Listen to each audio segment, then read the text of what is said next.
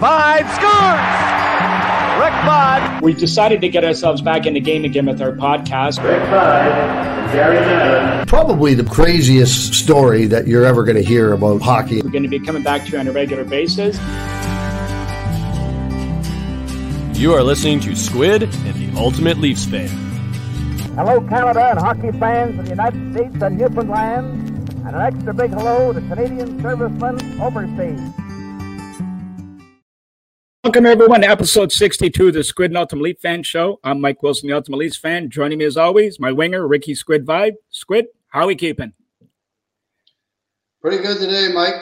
The weather has cooled down a little bit. we don't have yeah. quite the heat we've had for the past week or so.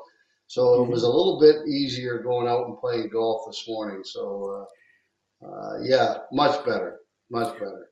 Well, that's nice to hear. But, you know, our, our guest today uh, you'll be happy to know was selected by the Montreal Canadiens in 1978 amateur draft after four years at RPI. Would enjoy a five-year pro career. Currently, he's executive director of one of the oldest professional uh, players unions in, in professional sports, the Professional Hockey Players Association. Please welcome to the Squid and Ultimately Fan Show, Larry Landon. Larry, first off, thanks for joining us and how we keeping? Very, very good and great to be with you guys. Appreciate the opportunity. So, Larry, how are you spending your time these days? Working yes, I thought so. you know what? Yeah, people believe that the off season is uh, easy. Last season's off season was just deadly, uh, with delays, protocols being revised and changed along the way. Uh, this summer's been no easier. Uh, we're still crossing our fingers that we don't have teams uh, voluntary uh, suspend for the year because of COVID and the Delta. But thus far, everything looks good. Everything looks like we're going to get back to normal. It'll be tough for us because we lost four staff during the pandemic and uh, we let staff work from home. There was always two of us in the office. I just uh, was here. I didn't man the phones. I was just busy working with the lawyers and the leagues, the NHL and the NHLPA. So uh, we're waiting for the NHLPA and the NHL's protocol to come down any day now, which will trigger us to get our return to play committees together in the American Hockey League and in the ECHL. Well, before we go any further, for the listeners, that, that why, could you explain to us what the Professional Hockey Players Association is and your exact role? Sure. The PHP, as we call it, is uh, maintains its own autonomy. We're not associated with the NHLPA, although we work with them. We work all the unions, NFLP, NBAP, etc.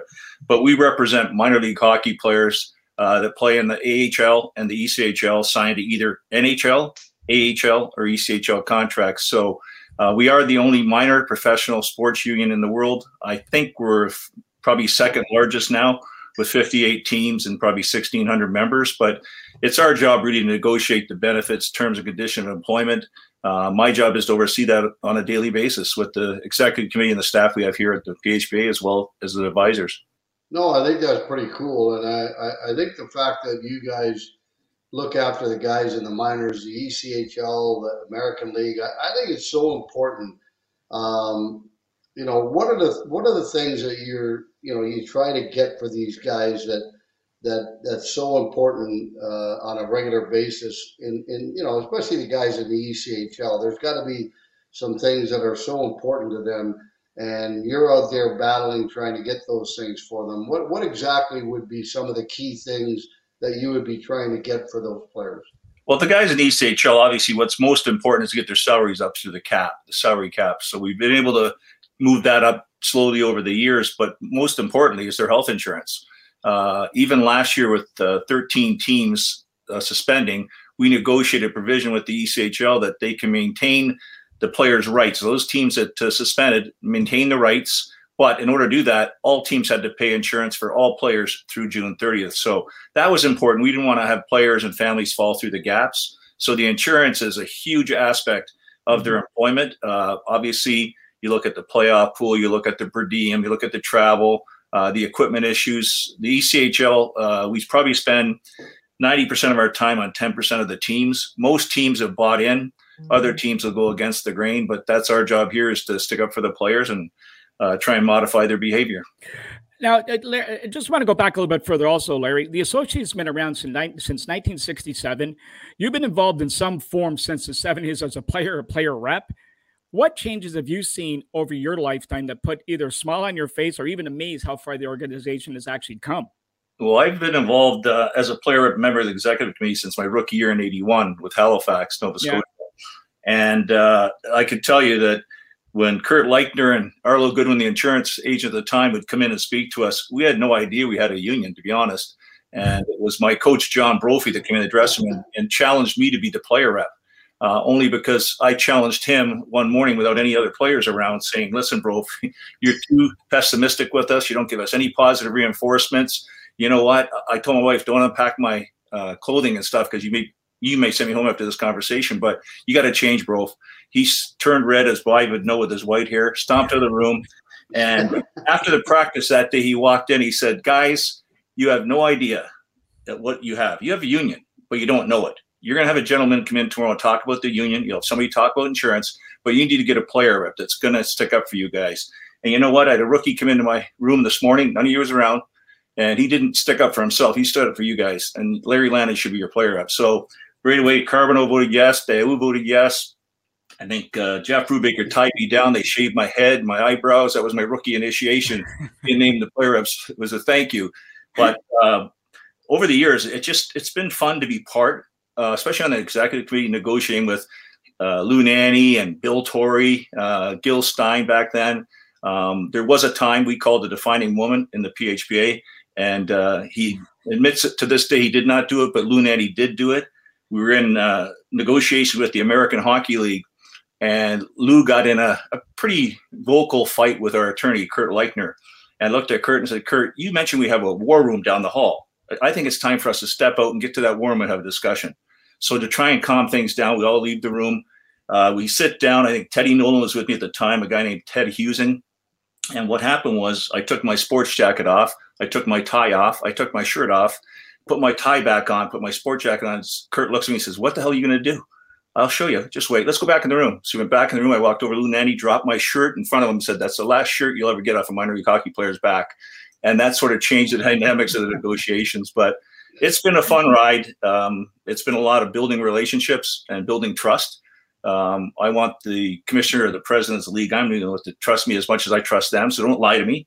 Don't bullshit me. Um, don't tell me you can't do it. I know you can. Uh, it's been like that uh, since '93. How, uh, yeah, Larry? How, what, what's it like dealing with the owners and and the general managers and so on in the ECHL? I mean, I know it, at times it can be a little bit difficult. I know, you know, I well, I coached there back in the '90s, and it was pretty much cut and dry. This is what we're doing, whether you like it or not. But you know, what's it like dealing with the owners in the ECHL? Because I I know from talking to my son, who's a player rep uh, for Cincinnati, and I know it's not very easy dealing with those owners in that league. Yeah, well, you know what? Uh, your son's in a good spot with Ray Harris, the owner there. He is a, a true gentleman. Um, he's one of the guys yeah. we, can, we, can, explain what has to be done. He gets it done. I know Justin played with Fort Wayne this year, the Frankies. Uh, they become a little bit more amicable over the years, but uh, the respect we've gained is there. Most clubs respect the fact that we're picking up the phone and calling them. We're not putting the player in harm's way. Uh, if we get together as a group, we're the, still the skunks at the garden party. You can see them in the corner whispering about, oh, there's a PHP over there. So we're the skunk at the garden party. But I don't mind that. Uh, there was a time when I went in the IHL and I went in to speak to the owners, and they put me right in the middle of a big ballroom with a big chandelier atop me. All the owners were around me. And I had to be pretty aggressive because there's one over there that uh, would just lie through his teeth. And he said something. I said, you know what the problem is with you? When your lips are moving, you're lying. And he walked out, never came back in the board of governors room. So um, I guess I learned that because my dad was the president of a local union here, the Brewers Union, for 17 years. Okay. And when I went to college, I really wanted to find out what made made my dad tick. And I took labor management, personnel relations, and things like that. So I got to know you get a hell of a lot more with one voice than a whole bunch of little voices trying to get what they want. Now, what was your biggest adjustment moving from a player player rep to a much larger management focus? And I guess I'll add it with the second question. Uh, during your indoctrination period, were the players trusting of you? Did you really have to earn their respect? Well, I think when Kurt was deciding to leave the PHPA, um, he had they came to me and asked me if I'd consider being his deputy executive director, and I said, sure. For a couple of years, I'll do that. I was working at RBC Dominion Securities as a broker, and I, I turned down coaching jobs because I knew I'd be a prick. Uh, I worked my ass off. I didn't have the skill set like Squid there, so um, I, I, turned down coaching jobs, uh, Sherbrooke and with Montreal's organization. others, and um, basically just looked at it and said it's an adjustment I have to make. Um, I asked the players when they asked me to be executive director that let's do an audit. I want to make sure exactly where we stand. We see the books as executive. I want to know exactly where we stand on June 1, 1993, when I expect to take over. And as we found out, we were minus $75,000 in the bank. So we had nothing. We didn't have, I went to Portland to pack everything up to bring it to Ontario, and I came back with two bankers' boxes. So that's from 1967 to 1993, two bankers' boxes. That was it. Uh, we didn't have printed CBAs. Uh, immediately, I got all copies of CBAs. At times, we got them done in French for the players. We got two 800 numbers right away. Back then, players didn't have cell phones, and we didn't have an office. Um, I went in the base of my house. I didn't have employees. And it, it, I tell the story, and I told it to Clint Malarchuk on his podcast a couple weeks ago. I said it was ridiculous. The first, I would say, three months, I was meeting the players in Newmarket or going to Rochester getting sometimes down into the, the E area, but uh, trying to meet as many players as I could. Teams coming in, talking to them. But I was in the base of my house as a single employee, and the team would call and say, "Can I have accounting, please?" I'd say, "Yeah, one second, please." Accounting, can I help you? Next call. Can I have hockey ops, please? I said, "Yes, one second. Hockey ops, can I help you? Do you have a workers' comp department? Yes, we do. One second. Workers' comp, can I help you?" It was like out of this world for probably three or four months. Then I hired an office manager that uh, was very, very trusted, stayed with us for probably, I want to say 20 years, um, helped us guide the way. Then I had to put together a team of accountants and lawyers and uh, get the faith. The executive had faith in me. I mean, Archie Henderson, Peter Deneen, Donnie Nachbaur were the guys that said, Larry, we want you to take this over. So with their blessing, I took over. So I knew I had the executive's blessing. I knew the executive were amongst the players talking about, hey, this is a guy we want to change this and uh, we've taken a long way. We own our own building now. We uh, we had 13 staff before the pandemic hit. My longtime assistant Barbara, 23 years, said she doesn't want to come back into hockey, so we severed her off. Our uh, receptionist was ready to retire, um, so we severed her off, and then two other staff members we severed off. But we're going to have to rebuild. If it's back to normal, we need the staff here because the NHLPA's got what 31 teams or 32 teams this year and they've got 57 staff and we got 58 and we're down to eight or nine staff. So i got to retread and get the more people in the office here. There you go squid. Put your application larry, in. Larry. Yeah. I don't know if i i don't know if i'd be much help but you can uh, be the uh, golf instructor. Larry, yeah, yeah golf instructor. Yeah. the um i mean doing this for as long as you have have you ever considered you know, jump or getting the opportunity perhaps and, and looking into jumping up to the NHLPA and, and maybe being part of that at some point? Or is this some, something that you said, no, you know what? I'm going to stay here. It's a good job. I like what I'm doing. I'm helping the, the guys in the minors, and I have no uh, visions of moving up. Well, uh, when Paul Kelly was hired, I was called by the headhunters at that time, Dave Poulin, uh, was working for Riley and Associates and asked me if I'd come for an interview. First, he wanted to see my job description. So I sent my job description, uh, put together a, a, bunch of highs and lows of things we've done as a union. And he says, no, you, we're interviewing lawyers right now. We want to talk to you as a, uh, as a hockey player.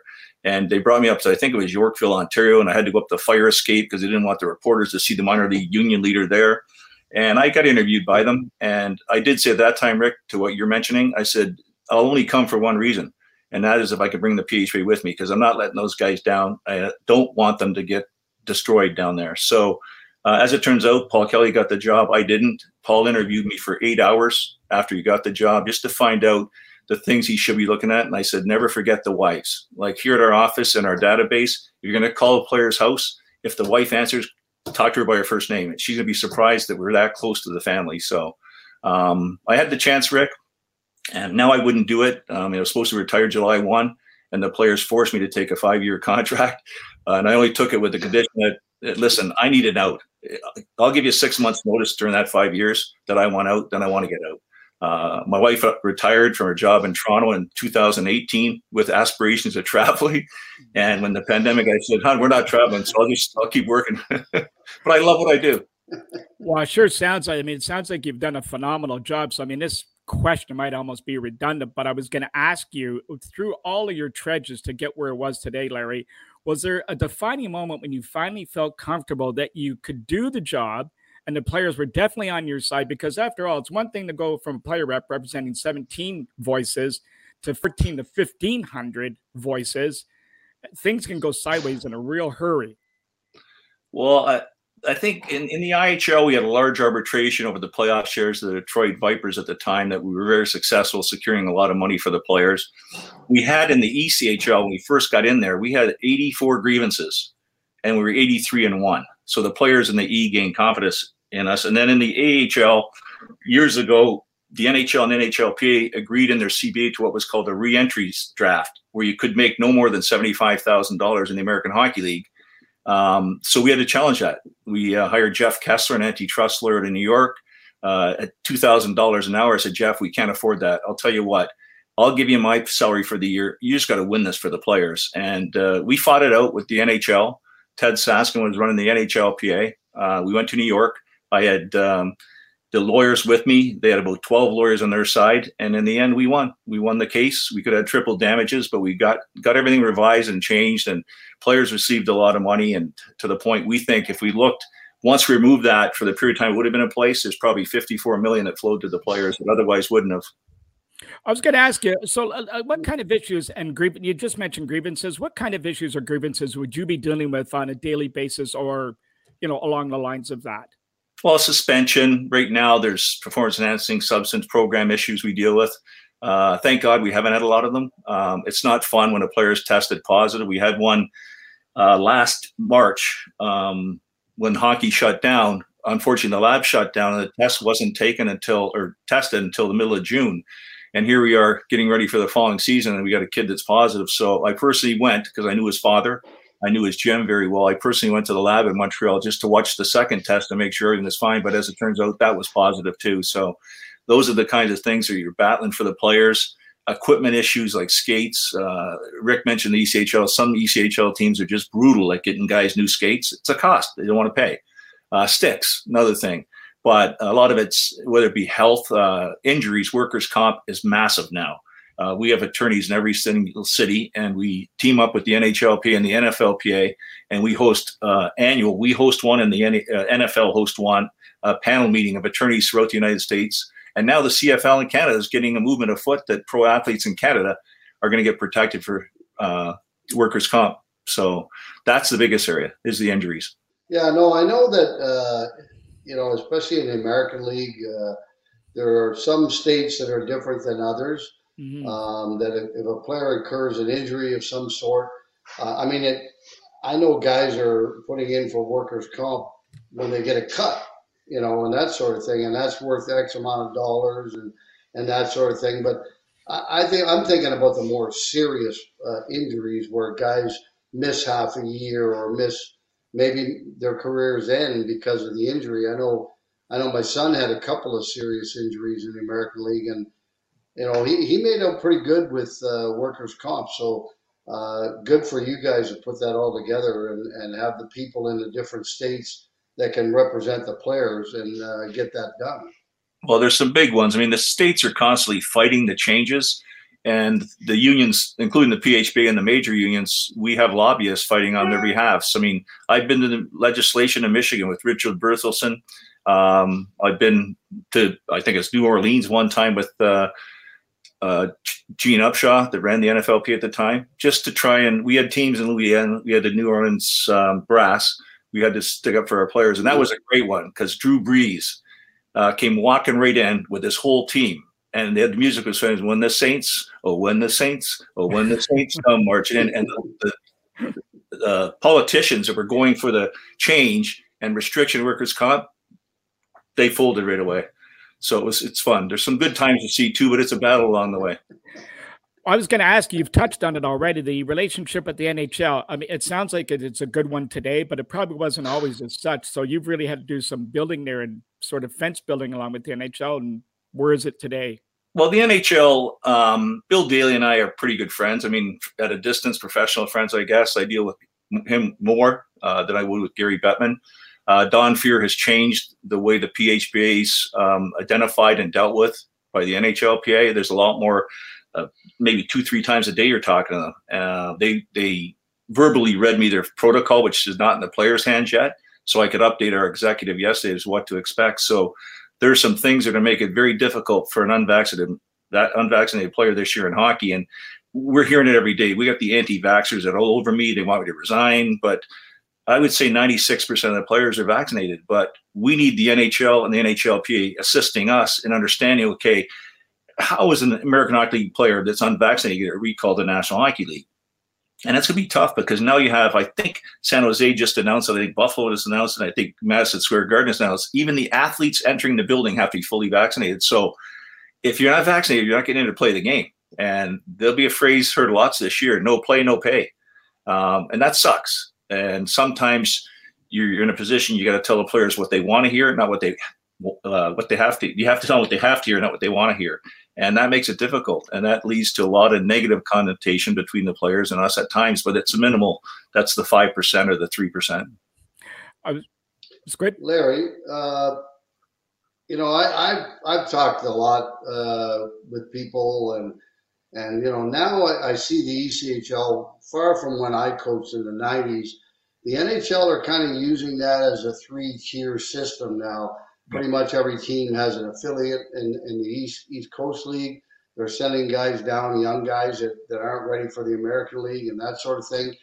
Is there a day in the future, perhaps, where you see the PHPA, the NHLPA as one, like perhaps for all the leagues and and the NHL using the the ECHL a lot more? I know that's been discussed, Rick, not on a formal basis, but there has been discussion. In fact, with the executive board yesterday, indicated to them that the ECHL this year is adding Coralville, Iowa, to be Iowa, Minnesota mm-hmm. Wild's number three team, and the Montreal Canadiens uh, and Laval now have Three Rivers as their ECHL team. Uh, we're anticipating Savannah, Georgia. I think they may have been in the league, Rick, when you coached. Savannah's coming back in the following season, mm-hmm. and uh, Binghamton yeah. lost their American League team. So Binghamton and New uh, Manchester, New Hampshire, New Hampshire, there's some talk there. So I told the guys yesterday, I don't think we're that far away from having 32 NHL, 32 AHL, and 32 ECHL, and that's the time where, like you say, the NHL is using that league now uh, as getting their younger players down there. Uh, we expanded the rosters this past year with COVID. We had 13 teams in the East suspend operations. We had three in the A. We work with the NHL and the American League and the ECHL to add three or four roster slots to every ECHL team just to get more players playing.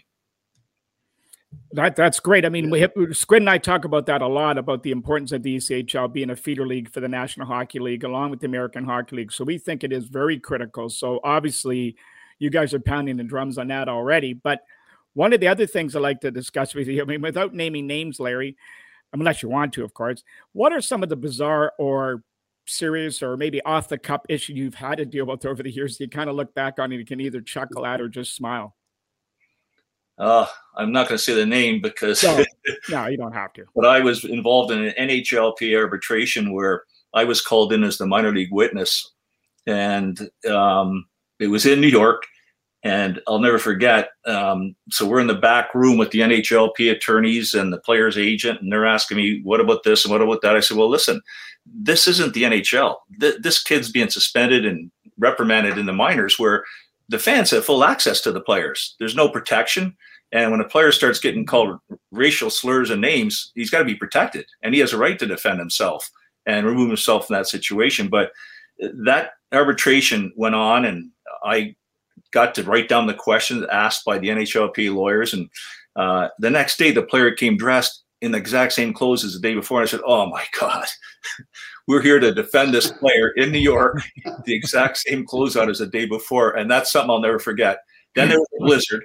And I said, Listen, I got to get home. We're not the NHLPA. I can't afford a thousand dollar room night, and I'm not going to go to Super Eight down the street. I got to get home. And so the GM of the team says, well, you know what, if you can get down to Madison Square Gardens to Union Station, there's a uh, train that will leave unless there's 10 inches of snow on the tracks. It'll stop. This is great. I got to get back to Buffalo to the train station, get a cab over to the airport to get my car. But it all worked out. But that, that was a weird one. We've, uh, we've been in some uh, situations uh, where when um, visors became mandatory, that was a tough one. It's good. You'll remember debate about this with everybody. But our level, we had seven or eight lost eyes. So we had doctors, we had the evidence to suggest, you know what, even the, the workers' comp injury around the facial area. Um, when visor became mandatory, we had a pushback, and players started wearing them. Wives would call us, say, "Listen, you got to convince my husband." Well, that's not my job. There's going to be a mandatory rule. But we had one player in particular in a dressing room challenge me and saying, "Listen, Landon, this is effing bullshit. You know, we don't have to wear visors. It's it's ridiculous. I fight. My knuckles are going to chewed up." I said, "Listen, it's mandatory." He says, "I don't want to wear a visor." I said, "Let me ask you something. Why do you wear a jock? What's more important, losing an eye or a nut?" He said, "Okay, you got me." so you put the mask on. Um, I was. I, here's another double question for you, Larry. Um, post career, are players still eligible to PHP benefits, and if so, for how long? And secondly, any ex players out there that may not be aware that he's entitled to some help, is there somebody he can contact to find out if he can? what we do for the ex players is we have a career enhancement program that's huge. Probably, I'm going to say the largest in sport. We just put 23 guys through as firefighters. Uh, we have, I think, 32 players at University of Buffalo taking analytics in sports and law. Um, we have a new police services coming in with the OPP here in Ontario. But uh, the health insurance eligibility is extended to all players that are members and their wives. The ECHL goes through June 30th. The American League goes year round. Uh, it has disability insurance. It has vision, it has dental. The E recently got dental in, but for ex players, the only thing they have is a right to get Cobra. Now, Cobra's uh, insurance premium, but you pay for yourself for 18 months, and that's when it ends. So we're hoping the players transition and end up in jobs with benefits within that 18 month period. And it's not really that expensive for the ECHL player. A single player, I think it's $240 a month. A married player is probably 400 a month, as opposed to the NHL squid. It's something like twenty thousand a year in the U.S. for insurance. So it's it's something that we're very respectful of. we would love to get the guys better insurance, but again, uh, we're dealing with, in this case with especially in the with minor league owners that don't have the huge pocket pocketbooks like the National Hockey League. Squid. Again, that, well, okay, that brings me back again to the question I asked earlier about the the NHLPA and and so on again, is there any hope in the future that perhaps these players can be taken care of a little bit better uh, with the, the insurance and that sort of thing by joining with the NHLP? I mean, I know, like in my situation, I'm not eligible to get on the NHL uh, PA uh, insurance. You know, I know, I think it came in, I'm not even sure what year it started, where players, after they finish playing, could stay on for a number of years. And I think now they can stay on for as long as they want. Yeah. And, you know, that would be something that I think would be great for the players if, it's something that that could be ironed out in the future. Yeah. The thing is that it's at our level, Rick, it may be cost prohibitive for the player. The NHL plan for the player that can have it forever is well over twenty thousand dollars US a year. So, uh, a guy at our level may not be able to afford that. I mean, we try and get them um, effective. Uh, if a guy calls with a need, we're getting an effective treatment. If a guy calls with a drug or alcohol issue, a, a retired player, we're getting him help right away, um, and we're paying for it.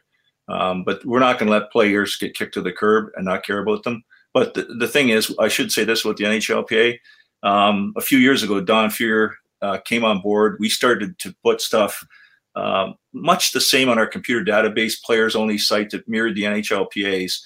And since then, they started to give us a development fee, uh, X number of dollars, and it's six digits a year for us to work towards bettering the players' understanding of the NHLP when they get there. So that, Rick, ties into what you're asking. The relationship is getting tighter and tighter uh, each year. And that's a good thing. That's probably good before I retire if we can get something going that they uh, look at us as a secondary or affiliated union.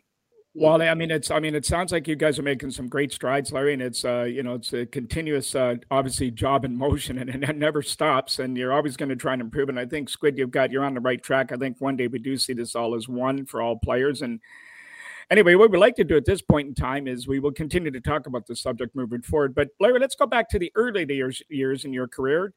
Talk about how you started in hockey, leading up to lighting up at those big numbers with the hometown Niagara Falls Flyers Junior B team, then on to St. Catharines, then off to embarking on a very successful college career at RPI. Well, I don't think I was destined to play hockey at a young age. Um, I, I, told a number of people have asked, but when I was a kid, they thought I had a hole in my heart, and my mom was just fearful of me playing hockey. And I was skating with kids at school, and the, uh, one of the teachers says, "You should come and play hockey with the kids. We have a, a hockey session. It'd be great for you." I went home and told my mom and dad. My mom says, "You're absolutely you're not playing." And so slowly, my dad bought me equipment and hid it, and uh, got me a stick and hid that got me a bag and hid that. And then one day when I knew this school was playing, I went to play hockey with the kids. And my mom got home and she said, Where's Larry? My dad said he went to play hockey. Well, I didn't take the wrath of it. He did, but I got grounded for a week. But as it comes to be, the more tests they did, it was a minor heart murmur that I grew out of. But my mom was fearful that that would destroy me. So um, I started playing hockey, and I didn't make All Star until probably I don't know, ten or eleven years old. Um, but I tell the story of, and, and it's neat that people hear that if it wasn't for people around you, you'd never get to where you're going. And I was a hockey player playing, and I came off the ice one day, minor hockey. Mom and dad were at the rink, and there was this old guy who's full of cow shit and old boots and a hat and big dirty fingernails. Um, and he said, "Son, can I see your right skate?" I said, "My right skate for what?" He said, "Please let me look at your right skate." So he takes a look at it. He says, "What the hell's this?" I said, my dad welded my skate. The blade broke. My dad welded it. So you can well imagine the beads right in the middle. And every time they sharpened it, that would get bigger and bigger. And if I hit that on the ice, I'd go flying. So I learned to skate without hitting it. And he says, Are you mom and dad here? I said, Yeah, they are. So they come down. I'm thinking, Who the hell's this guy? Um, they come down and uh, they go, Mr. Solana, listen, I don't expect any of this. Your kid can probably skate a lot better than what you're seeing, but not on a pair of skates like this. So I'd like to take him to, I think it was Markham, Ontario. I'm going to take him to the CCM factory and get him kangaroo leather skates, custom made for him. And you're going to see a difference in his skating. So this gentleman, Russ Masterson, who ended up going coming on to own all the junior B teams, the tier two flyers that were in the city. Um, and he lost a lot of money on those ventures, but he was a guy that really, really wanted to help the hockey players in Niagara Falls to the point right now with Hockey Canada, uh, their gala, if we do get it next year, we're looking to change the name of one of the arenas around here to Russ Masterson Arena. Um, but he helped me get started in hockey just with that. And then as as it went on, like I got to high school playing hockey, playing junior B, and all of a sudden uh, the teacher comes up to me, a guy named Phil Mazzone, um, who really is like a second father. And he said, Larry, you got to get your grades up. You got 72 colleges and universities are inquiring about you. You got to get your grades up. And I said, "What's what's Spoke College? Like none of my family in our family tree ever went to University or college." He said, "It's a scholarship. They'll pay for your education." I don't want education. I want to play hockey. Yeah, you go play hockey, and they're going to take care of you in case you get hurt. You're going to have an education. And he says, "Well, yeah, your marks up." And at that time, I think all my classes combined in grade ten were probably a 48 average, and that's all of them combined. I'd fall asleep in class, like, and then he wondered, well, what, what the hell is going on? I said, well, listen, um, God bless my mom and dad. They treated us well. They did whatever they could to provide for us. But at that time, we had to put food on the table. So as, a, as soon as I got my license at 16, I was asked to get up at one o'clock in the morning, go to the St. Catharines train station, pick up the Telegram and Globe and Mail papers, and distribute them all through uh, Welland, Fort Erie, Dunnville, and go over to Peace Bridge in Buffalo, to get the racing plate for the racetrack in in um, Fort Erie, and then get home at six thirty or seven in the morning. If it was snowing, maybe eight o'clock. Eat breakfast fast and go to school. That was five days a week. That, was killing me.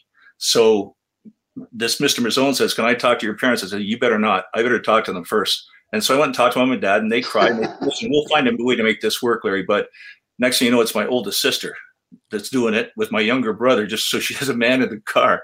But uh, I had to give that up. And Phil Mazzone said, "I'll work with you now," and he got me tutors. And by the time I got to grade 12, my average was 88. So that's when I went on to RPI. But I was really, really lucky to have him come along and grab me by the arm and say, hey, let's do this. But didn't you have a shot to play in the OHL with St. Catharines? And you, you chose, why did you choose college over the O? Uh, we had some battles with the Ems family, and I wasn't that good of a player, but I was their second round pick, and we just had some battles with them. And then when I saw the chance coming, I went to play for Niagara Falls Tier Two Flyers Russ ran, and then the, that's when I looked at university after that and chose RPI because the coach at the time there was Jim Salfi. He was from Niagara Falls, Ontario, where I'm from. Uh, had a lot of faith in me. I knew I'd get right away get in a position where I'd be fairly well taken care of and able to play rather than be on junior varsity. And as it turned out, it worked out. It's great. Well, I think that I think that was a pretty smart move, Larry. And uh, You know, because I can say the same thing about my son, and he got drafted by Sudbury. Mike Foligno was a coach, and I played with Mike. So we went up to Sudbury. We came home, and he had already made the U.S. development program team if he wanted to go there. And you know, I said, it's up to you. I mean, it's your decision. It's not mine.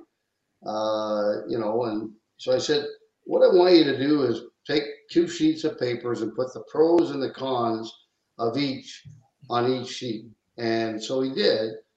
And then a couple of days later, he said, Dad, you know what? He says, I'm a good player, but I'm not a star. He says, I'm not sure as a 16 year old that I'm going to play that much in Sudbury. I think I got a better chance of playing more with the U.S. program. Plus, I'm going to get good off ice uh, stuff. And I got a very good chance of getting a scholarship at, at a D1 university in the U.S. And I said, okay, whatever. I said, it's your choice. So he goes there, gets a full ride to Miami, Ohio, got a good education, and he's still playing pro hockey. I, I think that's fantastic. Yeah, and he's done well for us too, Rick. So should be proud of him. Now I was going to ask you, uh, Larry, uh, talk about life at the college level. And then the second part is I love the second part questions with you today. Take us through a typical day playing hockey at RPI, just like you walk through your everyday life in Niagara Falls. Take us through a day at, of hockey at RPI and talk about the college level of play. Well, even though my grade was 88 to get me in the RPI, they had to get me in with a lot of Vaseline and out with a boot. um, it was tough. Like um, RPI is known for engineering and yep. like statistics, analysis, and stuff like that. Like I was getting lost in some of these courses to the point they had to get tutors for me at, at college too. But I remember saying, "Listen, I'm not going to be out there designing the bridges like the architects and engineers at RPI. I'm just sitting in an office watching you build them somehow. I don't care, but I'm not really learning engineering. So I took uh, management.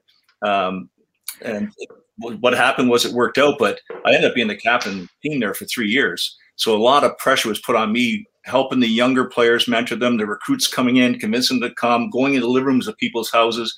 So as a captain, you're pulled into a lot of that. But it was fun. It was fun knowing, okay, you're going to the rink, you're going to go together as a group and play with a lot of fun guys. Uh, the parties are fun. The frat parties are fun. The, the uh, sorority parties were a lot of fun. Um, but uh, we had a nursing we had a nursing school down the street called Russell Sage. There was five thousand nurses, so I could tell you where the hockey players and football players were a lot. but yeah. it's uh, our, our so what, time, what time did your day start and, and finish? Let's like walk us through a day. Oh, you, do, you, you, and- you, do your classes. You start at probably eight thirty nine o'clock, but by three o'clock you're done. You're at the rink at four, and you're at the uh, cafeteria eating by six. So. Uh, and typically, we were in the last ones in the cafeteria with the sports teams, whether it be the hockey team, the basketball team, the football team, depending on the season. But it, it was it was fun. Yeah. Well, I can tell you about the parties because I know on weekends when we used to go visit Justin at Miami, Ohio, it was pretty wild. And uh, uh, you know, I mean, they lived in a house. There was four guys: uh, Tommy Wingels, Pat Cannone, and him, and uh, can't remember the fourth guy's name but they had a big backyard and there'd be like about six sets of those beanbag throwing things and it was just incredible it was it was I, you know, I, I said to myself, I said, God, I wish I had gone to school because this was fun. well, I can, I can sum it up real quick. College or university is a great place to stay warm between high school and marriage. that is, I think we could end the show right there. I think that sums it up all perfectly. You said there was no filter. oh no, actually, that's absolutely perfect. I love that. Yeah, that. That's that. That's tough to cap that one, but here we'll try. Three of the four years at RPI, you're a captain. How do you become a captain at the college level? Is there sort of format the coaches or the players vote on it, or it's a coach's selection? It's a pretty big honor for a sophomore to be selected as captain. So, I mean, I'm going to let you put your modesty aside for a second and tell us how that all occurred. No, it really came down to the coaches. Um, Jim Salfi was leaving. I, we didn't know at the time. Uh, that was his second year, my sophomore year. And then Mike Addesa came in and um, asked me to be the captain. But I was asked to do all the on ice training with the players, lead the stretching before any running we did. I was asked to uh, commit to that. But I, I, was very committed at working out. Um, I like to at the time try and keep myself in shape. Um, and I joke around that Marcel Dionne and uh, um, Rick Wamsley and I and Don Lever.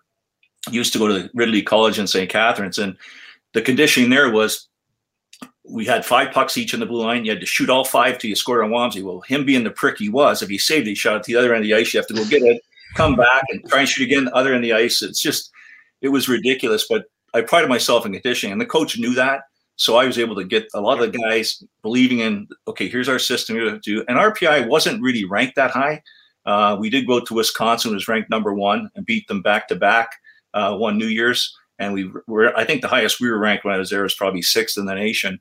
But um, as it turned out, it was a, a, great, great opportunity to be there, to be the captain. In fact, we played the 1980 U.S. Olympic team in their last pre-Olympic game at RPI before we went to Lake Placid, and I was asked to go up and watch them play. And I accepted another player who played in the NHL, Mike McPhee, that played in the RPI. We both accepted because our coach was running the USA dressing room. And we went up there. I'll tell you what, I'm a Canadian. I was bawling my eyes out when the U.S. won that gold medal, and that's something I'll never forget. And I would never have been in that position to see it if I didn't go to college. But that's history awesome. making. Now, um, yeah, your draft year, any talk that you might get taken, and how did you find out Montreal had selected him and the day actually occurred? Well, uh, RPI had a, a scout um, for Montreal Canadiens there and I know Dave McNabb at the time was scouting for another team and said, listen, there's lots of eyes on you. So I didn't know if I'd get drafted or not. I know I had a good year. We had a good line. Uh, I think we were top. I was a penalty killing. We were top in the country for penalty killing. I had no idea. Draft day, I wasn't told anything. Nobody called me. I was delivering Pepsi at some convenience store, and I walked in. The guy knew I played hockey. And he goes, "You know what? Do you know you just got drafted by Montreal Canadiens? Just announced on the radio. I said, what are you talking about? He said, they just announced on the radio. You got drafted by Montreal Canadiens. And then by the time I got home, I'd have called and give them a call back. But uh, I don't know what it was, seventh or eighth round pick. So you don't think you have a chance, um, but you don't give up because you'd like to get the chance. Mm-hmm. And I was mm. very fortunate. I got a chance to play. And uh, I got to play against Vaive. I think uh, Vaive Derlago Anderson was my third game in the NHL. Nice, nice awakening. Oh, my second game it was. My first was against Edmonton Oilers and Wayne Gretzky in the Forum. And Jacques Lemaire called me in and said, uh, "You got a tough job tonight, kid. You're gonna be shadowing number 99, Wayne Gretzky." And I said, "Oh my god!" So he says, "But I understand you're pretty good defensively." So he gave me number 25, his number, to wear. And I'll never forget. After that practice, I went to the back of the Montreal Forum. The back wall sat as high as I could. Watched Edmonton practice, shaking like a leaf and bawling my eyes out, saying, "At that time, I was afraid of failure." But Brophy said the first shift you have in the ice, Landon, just hit somebody hard. Well, it was Randy Jackson, who's now a doctor, but I hit Randy. Next thing you know, I go over to the bench and I try and hit Gretzky, and all of a sudden, um, what's his name? Rick is fighting. Semenko. Semenko. Semenko leans over the board and says, Landon, this isn't the American Hockey League. Gretzky on a faceoff get, gets kicked out, comes over, hits me on the shins, and uh, says, First game of the show, hey, kid? Yeah. And meanwhile, I'm older than him. And then uh, it was a great experience because, again, you remember the people that got you there. And back then we didn't have cell phones. So before the game, I put a, cell, a list of 10 people and their phone numbers with cellophane inside my glove. And Lemaire told me to be on the starting lineup. So they're on the starting lineup with me. I was able to share that with the people once the game was done. But um, it's a boring story, but neat for me. We were playing Edmonton. They're the stacked team and uh, it was the score was two to two face off on our end, and all of a sudden Lemaire says, "I'm playing with Carbonneau and Gainey." So Rick, I, am playing with two good guys, and we face you in my second oh, game. Yeah. And uh, I just put my head down like a rookie would. Nobody's putting a rookie out there face off in your own end. A minute and eight seconds left. Edmonton, it's, it's not going to happen. Also, Lemaire comes out and says, "Landon, get up there with your line." So I go over the boards. I go to Bob Gainey. I said, "Bob, listen. Oh my God, if we get the puck uh, gets out. I got to go right to the bench. He said, "Why?" I said, "Look around the ice. Gretzky, Messier, Anderson, Coffey, Kurri. God, they got the f- four forwards and one defenseman out there, and they're all stars." And I said, "If that's not enough, Bob, you know what? I think I may have just shit my pants." so we had a we had a wooden face off. It comes around to be just as they planned. I tap it out. We go up. Don't we score? Now it's three two. And I once we're done the celebration, high five and all that, I rush straight to the bench I sit on the bench. I put my head between my legs like a rookie would, and all of a sudden the bear hits me on the shoulder. Get out there and kill the clock. I said, "Oh God!" we killed the clock and we won the game. So it, it, it was fun. And you know what? Rick enjoyed a real long career in the NHL. I didn't, but I'll tell you what, my mom and dad were there. And just to play one game, it felt like a refrigerator off my shoulders working so hard to get there and finally getting there. Yeah. So it was pretty cool. And I got to play another one for uh, Montreal against Rick, uh, Vidra Anderson. That's the line we had to shadow that night. And um, then I got traded to Toronto. Uh, John Brophy told me at the end of the, his time with Halifax, he was leaving the organization. He says, Larry, wherever I go, I'm bringing you with me. So um, it's it's too bad things didn't work out in Toronto. I had a uh, curing injury when I was with the Leafs. So um, crazy, crazy. Nice video there, guys. yeah, how about that? There you go. was that five Trevor coming in behind there after we scored on them? or he stand at center ice waiting for a pass. he could score from center ice with that slap shot. And that exactly. um, I was going to ask you now. Just, I mean, just talk about what were the, some of the differences playing from going from college to pro. Some of the differences you found playing at that level. Well, I, I think initially it was my feeling that the college kids were being, well, it's Brophy though. Rick knows Brof. College kids were being treated oh, a lot yeah. different by oh, yeah. than the junior kids. Uh, the tough kids were treated a lot differently by Brof than the guys that just were scorers. And I was a role player, so I would I would hit and penalty kill and all that. So I mean, Brof, if there was a five minute penalty, unheard unheard of today, but he'd actually give me shit if I jumped off the ice with any time during the five minutes. Stay out there, stay out there. Well, you're dead as a dog, but you do it. But that's not stuff like in college. You're playing, I don't know, 28 games. Then you go pro and you're playing 70, 80 games plus playoffs. Uh, you had to learn to adapt and adapt quickly and understand. Take care of your body, eat well, and uh, just get the rest you need because you're going on a bus in the minors, you're sleeping on the floor, and get ready for the next game.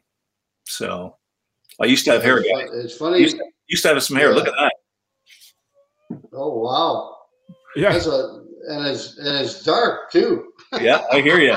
and he's got the and he's got the I, like, the Tom I, Brady, like the Tom Brady look. yeah, well, I got I got the John Brophy look right now. Speaking of Brophy, uh, uh, I got to play for him twice. One of the things, I mean, I, I got to tell you right now, he was a big uh, part of me becoming the player I was. In in that, he, he said to me in Birmingham uh, in the WHA, he said, "Look, we, you know, all our tough guys are gone. We're, you you know, you're going to get, you're going to have a tough time." He said, "But if you don't stand up for yourself, then they're going to take advantage of you as much as they can." So if you're going to establish yourself in in the National Hockey League or this league or any other professional league, you better start standing up for yourself. So, you know, sure enough, I fought a lot, got the shit kicked out of me most of the time. But you know what? It, it worked. I mean, it was like, I think the guys finally just said, like, you know what? I, I don't want to hit his helmet with my hand anymore. So I'm just going to leave him alone. And then I got a little bit more room. And the other thing about Brof that I found was, you know, I think a lot of guys thought that he wanted everybody to be a, a, a tough guy. And, you know, knowing Brof as well as I did, I, I know that all he wanted was 100% of whatever type of game you played. But some of the guys just didn't understand that. And some of them would get upset. Russ Cordo was one of them, ended up get, being involved in one of the worst trades in, in yeah. the National Hockey League history. Uh, but that was all because he didn't understand – that Brof just wanted them to give him 100% of what the way he played. And he didn't expect him to be a fighter or anything. Yeah. No, Brof was like that. If you worked hard for him, he appreciated it. And I, I was very lucky. I mean, you've heard of Brof's bag skates after the game in front of the fans and the other team. Well, I was never part of that. I was in the game, but Brof wouldn't have me participate. Landon, go take your equipment off. You worked far too hard tonight. The rest of the guys didn't. So he treated me so well. Um, I give him credit for getting me in the National Hockey League. Um, I had a lot of fun with him. He trusted me. Um, the story about that you hear about me driving the bus, I did it because the bus driver was drunk, and Brof knew my family had a good times fishing bus. And I had to, we were in Fredericton, the bus driver was so drunk, he yelled at Brof, says, Q tip, what are you doing? And sudden, you could smell his breath. He thought a big major storm was coming in, and it didn't. So Brof says, Landon, get behind the steering wheel. I said, bro, if I can't drive this bus, Landon, get behind the goddamn steering wheel. I said, one sec, bro. So I grabbed the microphone, looked to the back, Billy Kitchen, Billy Wright, all those guys. And I, Brew Baker, I said, guys, listen, the coach wants me to drive the bus. I know I can. But before I do that, I want to show hands. You're all assuming your own liability if I'm driving this bus. Yeah, let's go for it. So I start driving the bus, heading back towards Halifax. And Brophy says, Do you think I'm effing crazy? Find a hotel, park the bus, and let's get the boys a few beers. So I parked the bus and I had to have players help me. Evangeli, I think, and Carl help me back the bus in. And so it's a diesel bus. So the, the bus driver is drunk as hell. He checks in the hotel. I go out in the morning to start the bus for him. He comes out, he's still drunk. But the problem is, he called the police thinking somebody was stealing the bus. And all of a sudden, I get police all around with guns. And I'm a hockey player in a bus just starting the diesel for them. So when Brof comes out, gets it resolved. The poor bastard got fired, the bus driver, but uh, we got back to Halifax safely. And I was there when they, the window got punched out by Brof. I was right behind him and he just got so mad he's hitting his head and bang hits the bus window and we're in Fredericton five and a half hour drive back to Halifax in a snowstorm and Brof was too proud. He sat in that front seat. We all congregated at the back of the bus just for warmth. And the snow was coming flying at the bus but Brof didn't care. He and like Rick said he demanded 100% oh. he, he, hated losing. He hated it. Hated it. He hated yeah. if you talked to the opposition uh, on a draw. If you talk, you're not a line change talking the opposition. He'd go crazy. But he just wanted you to be competitive and do the best you could. Larry, were you there when? Uh, and I, I can't remember the player's name. He stopped the bus like a couple of miles or something from the rink and made him walk. I was there. Dwight Schofield. Dwight Schofield. I was the player. Oh, is, that who, is that who it was? Okay. I was, I was the player rep. You talk about having to stick up for your player. My God. So what happens is we're playing against Hershey Bears, and uh, we go, and Brof gets word before the game and makes the mistake of telling uh, Dwight Schofield he's getting recalled after the game. So Scully's protecting his hands. He's not fighting. He, uh, we're all to our own. So when the game ends, after the second period, Bro says, go take your equipment off. After the second period, he sends Schofield to take his equipment off. And we don't have any idea he's being recalled. As it turns out, he didn't get recalled. But um, bro, bro, take your equipment off he gets goes to get on the bus, and bro says, "What are you doing on the bus?" And I, I think we're going to Baltimore. Find your own goddamn way to Baltimore. Well, good luck. So I said, bro, if you can't do that, you can't do it. Yeah, I can do it. I'm the coach. I can do anything that I want to do. Bro, if you can't do that to a player, he's out here stranded. He knows nobody. So I said, bro, if you tell him to do it, I'm telling him to call a limousine and you're paying for it because we'll file agreements and we'll win it. So Scoey got us a limousine. I said, Scoey, I wish I could do something more than this and have you on the bus with your teammates, but I can't. But I want you to get a limousine, keep the receipt, and the Montreal Canadiens be paying for it. And they did. So or Dwight Schofield. that, that was a tough one. I re- but I got so many pro stories. Oh my God. Well, I was going to ask you for we, we, he's one of the names that comes all the time with Mike Keenan and Brof, and everybody has a story. So if you got oh. another Brof, we'd love to hear it. No, I'd say one that's inappropriate though. That's so okay. Rick's probably heard that one. The gash on the side of his cheek there, Rick.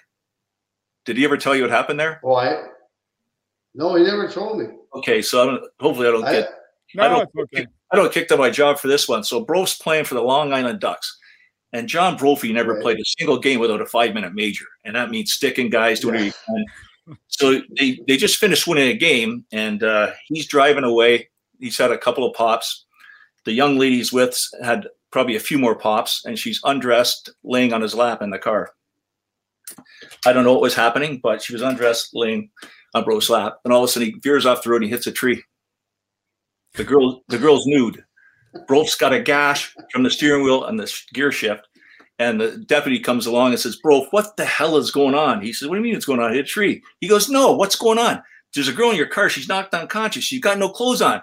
No clothes? Oh shit! It must have been the impact of the tree. back back then, he was so well known that he had the, the sheriff or where it was said, "Okay, we got to get you out of here and get you out of here now and get her help and get you some hospital help." So when Brof told me that story with a few beers in the front of the bus, I said, "Okay, now he trusts me."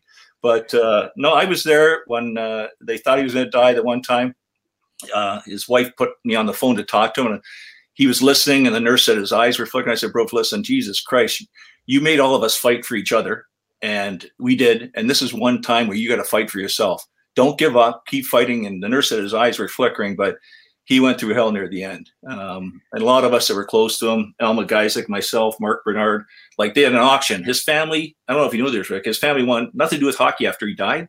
And they auctioned every single thing he had socks. Well, he didn't have socks, shoes, rings, uh, Hall of Fame induction. So I got the Hall of Fame induction shirt. I bid on it. I got the Hall of Fame induction ring, watch, and a plaque. And I created a shrine in my office. But they got rid of everything. They didn't want anything to do with him. He said Brof had a hockey family. He didn't have his own family. He didn't care about us while he, put, he coached. So it was a tragedy in the end for Brof. But uh, God bless his soul. He uh, he helped a lot of us get to the National Hockey League.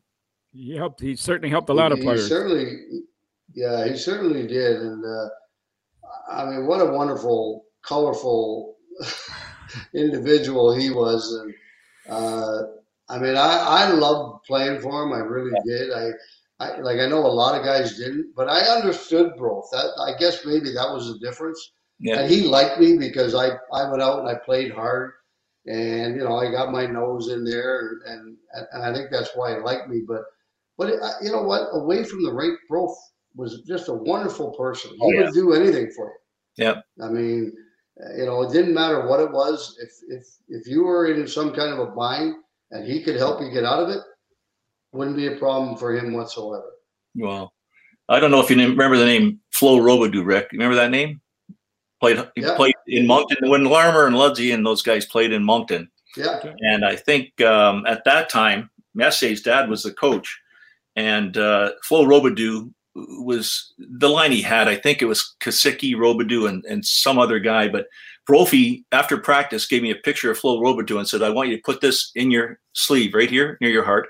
I want you to put it under your pillow when you have your pregame nap. I want you to wake up and have your pregame snack where you're going to have. I want that picture right in front of you because you know what you're going to do tonight? You're going to stick him right in the face. I said, What? He said, You're going to stick him right in the face. I said, Bro, I didn't join to play pro hockey to stick people in the faces. Like, I'll hit them hard, I'll take them out, but I'm not sticking them. So what happens is we're on the ice and our bench is farthest away from the corner and Flo's got the puck coming up and I just I didn't get a penalty. I left my feet, I hit him, and he he hit the echelon. He comes down and he's bleeding like a pig. I get back to the bench and bro goes, You're gonna make a great pro. Way to stick him. this day, well, when he died, I didn't tell the players didn't tell him I didn't stick him. So bro loved the fact that he thought I would have did what he asked me to but I didn't do it. And uh, apologized to Flo once the series was done. But no, he, he was good. But he it was an honor, and I think Rick may have said this. It was an honor when he said, "Okay, you're on his starting lineup." I think Why- all the guys that worked hard fought to be on his starting lineup. Well, he was quite a Yeah. character. I mean, I just read his book recently, and uh, I know one of the stories in there when he was legendary and he was getting on in his years. One of the young guys, a young pro, came up to him after practice once and said, "You know, I need you to teach me how to fight because you're the guy." And he goes, "Really? You want to learn how to fight, kid?" He said, "Well, first off," and the kid had taken his helmet off, and they were after practice, and he's standing. He said, "Well, put your stick down first off." So he puts his stick down. Bro slaps him over the head with the stick. The kid starts bleeding. He goes, "Number one rule: don't put your fucking stick down ever." Skates away laughing. That's cool. So we got a couple minutes left here, and we want to thank you so much for your time today, Larry. But uh, just while we're on the topic of uh, stories, give us maybe one of the best pranks you ever saw over the years. There must have been lots in the minors with all those bus trips. Maybe you saw, received, or you gave during your time at any one of your levels. Well, I got a couple ones that I look back to. Sure. One one ended up being a, a pretty prominent announcer in the National Hockey League, but we were in Baltimore, and uh, the team uh, we won the game. Brof took some of it to the bar to celebrate with him, and uh, the poor announcer came out, and the next thing you know, the announcer's nude, taped to a chair, put in the elevator with all the buttons pushed.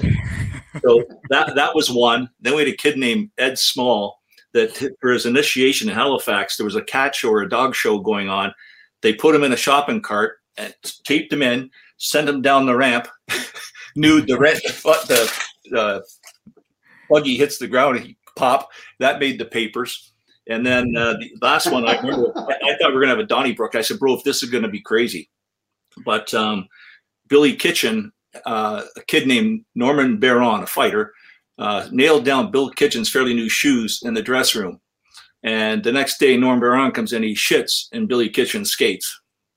So Baron's on the ice already. I'm in the dress room. Kitch goes to put his God bless, so he's dead now too. But he goes to put his skates on, and and you smell the shit. And now he's livid. He's fuming. Brof's already on the ice. Kitch is trying to get the skates washed out and put on to come on the ice. And I go, bro, you better get ready to be in the middle of this because Baron just shit in Kitch's skates and Kitch is going to go ballistic. Go there. Sure enough, bro, straight in the middle and uh, fight breaks out.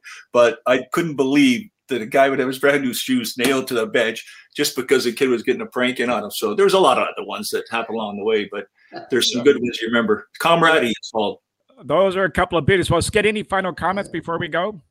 No, I just uh, I No, appreciate, uh, I appreciate the fact you had me on. Uh, I consider Rick a friend. Uh, we both have a, fr- a mutual friend, Steve Ludzik, that's fighting the battles. I know Rick's Yeah. been there from a lot. So Um, no, I think uh, with all we've been through the past 18 months, all I say any of these at the end is listen, hopefully you learn to be better people, learn to get along, and uh, learn to respect everybody around you. So it uh, it's not a fun time right now. We'll get through it, but we're going to get through it together. So just everybody has to be safe and have some patience and get vaccinated if you can. Squid. Yeah, I, I, don't think I could have put it any better than that. And uh, you know, I mean, it's uh, well, basically, you're not going to be playing hockey, or you're not going to be able to get into a building to watch a game in most places unless you're double vaccinated. Yeah. So, uh, you know, like I said, this is a terrible thing that's going on, and we're going to get through it. But I think the biggest thing is that unless we get 80 to 90 percent of us in the U.S. and Canada vaccinated, it's not going away anytime soon. So, um, you know, it's one of those things that uh, I believe in, and uh, it is working. It's, it's proven that it's working. So, go out and do that and get it done so that we can all kind of, uh, at some point in the near future, get back to what it was normal before all this happened. Yeah, I agree couldn't put it any better. And uh, listen, we want to thank you so much for joining us today, Larry. Very insightful, some great stuff. Keep up the great work with the uh, PHP. Uh, we'd love to have you back on again at some time to give us updates on anything developing at the CHL level in particular or the American Hockey League. And uh, thanks so much for joining us. Love to join you again at some point. Thank you, but next time I have a filter. Yeah. no, we like it with no filter. Uh, thanks, guys. Just take care and be safe out there. Okay, thanks. Thanks, thanks Larry. Larry. Thanks, Larry.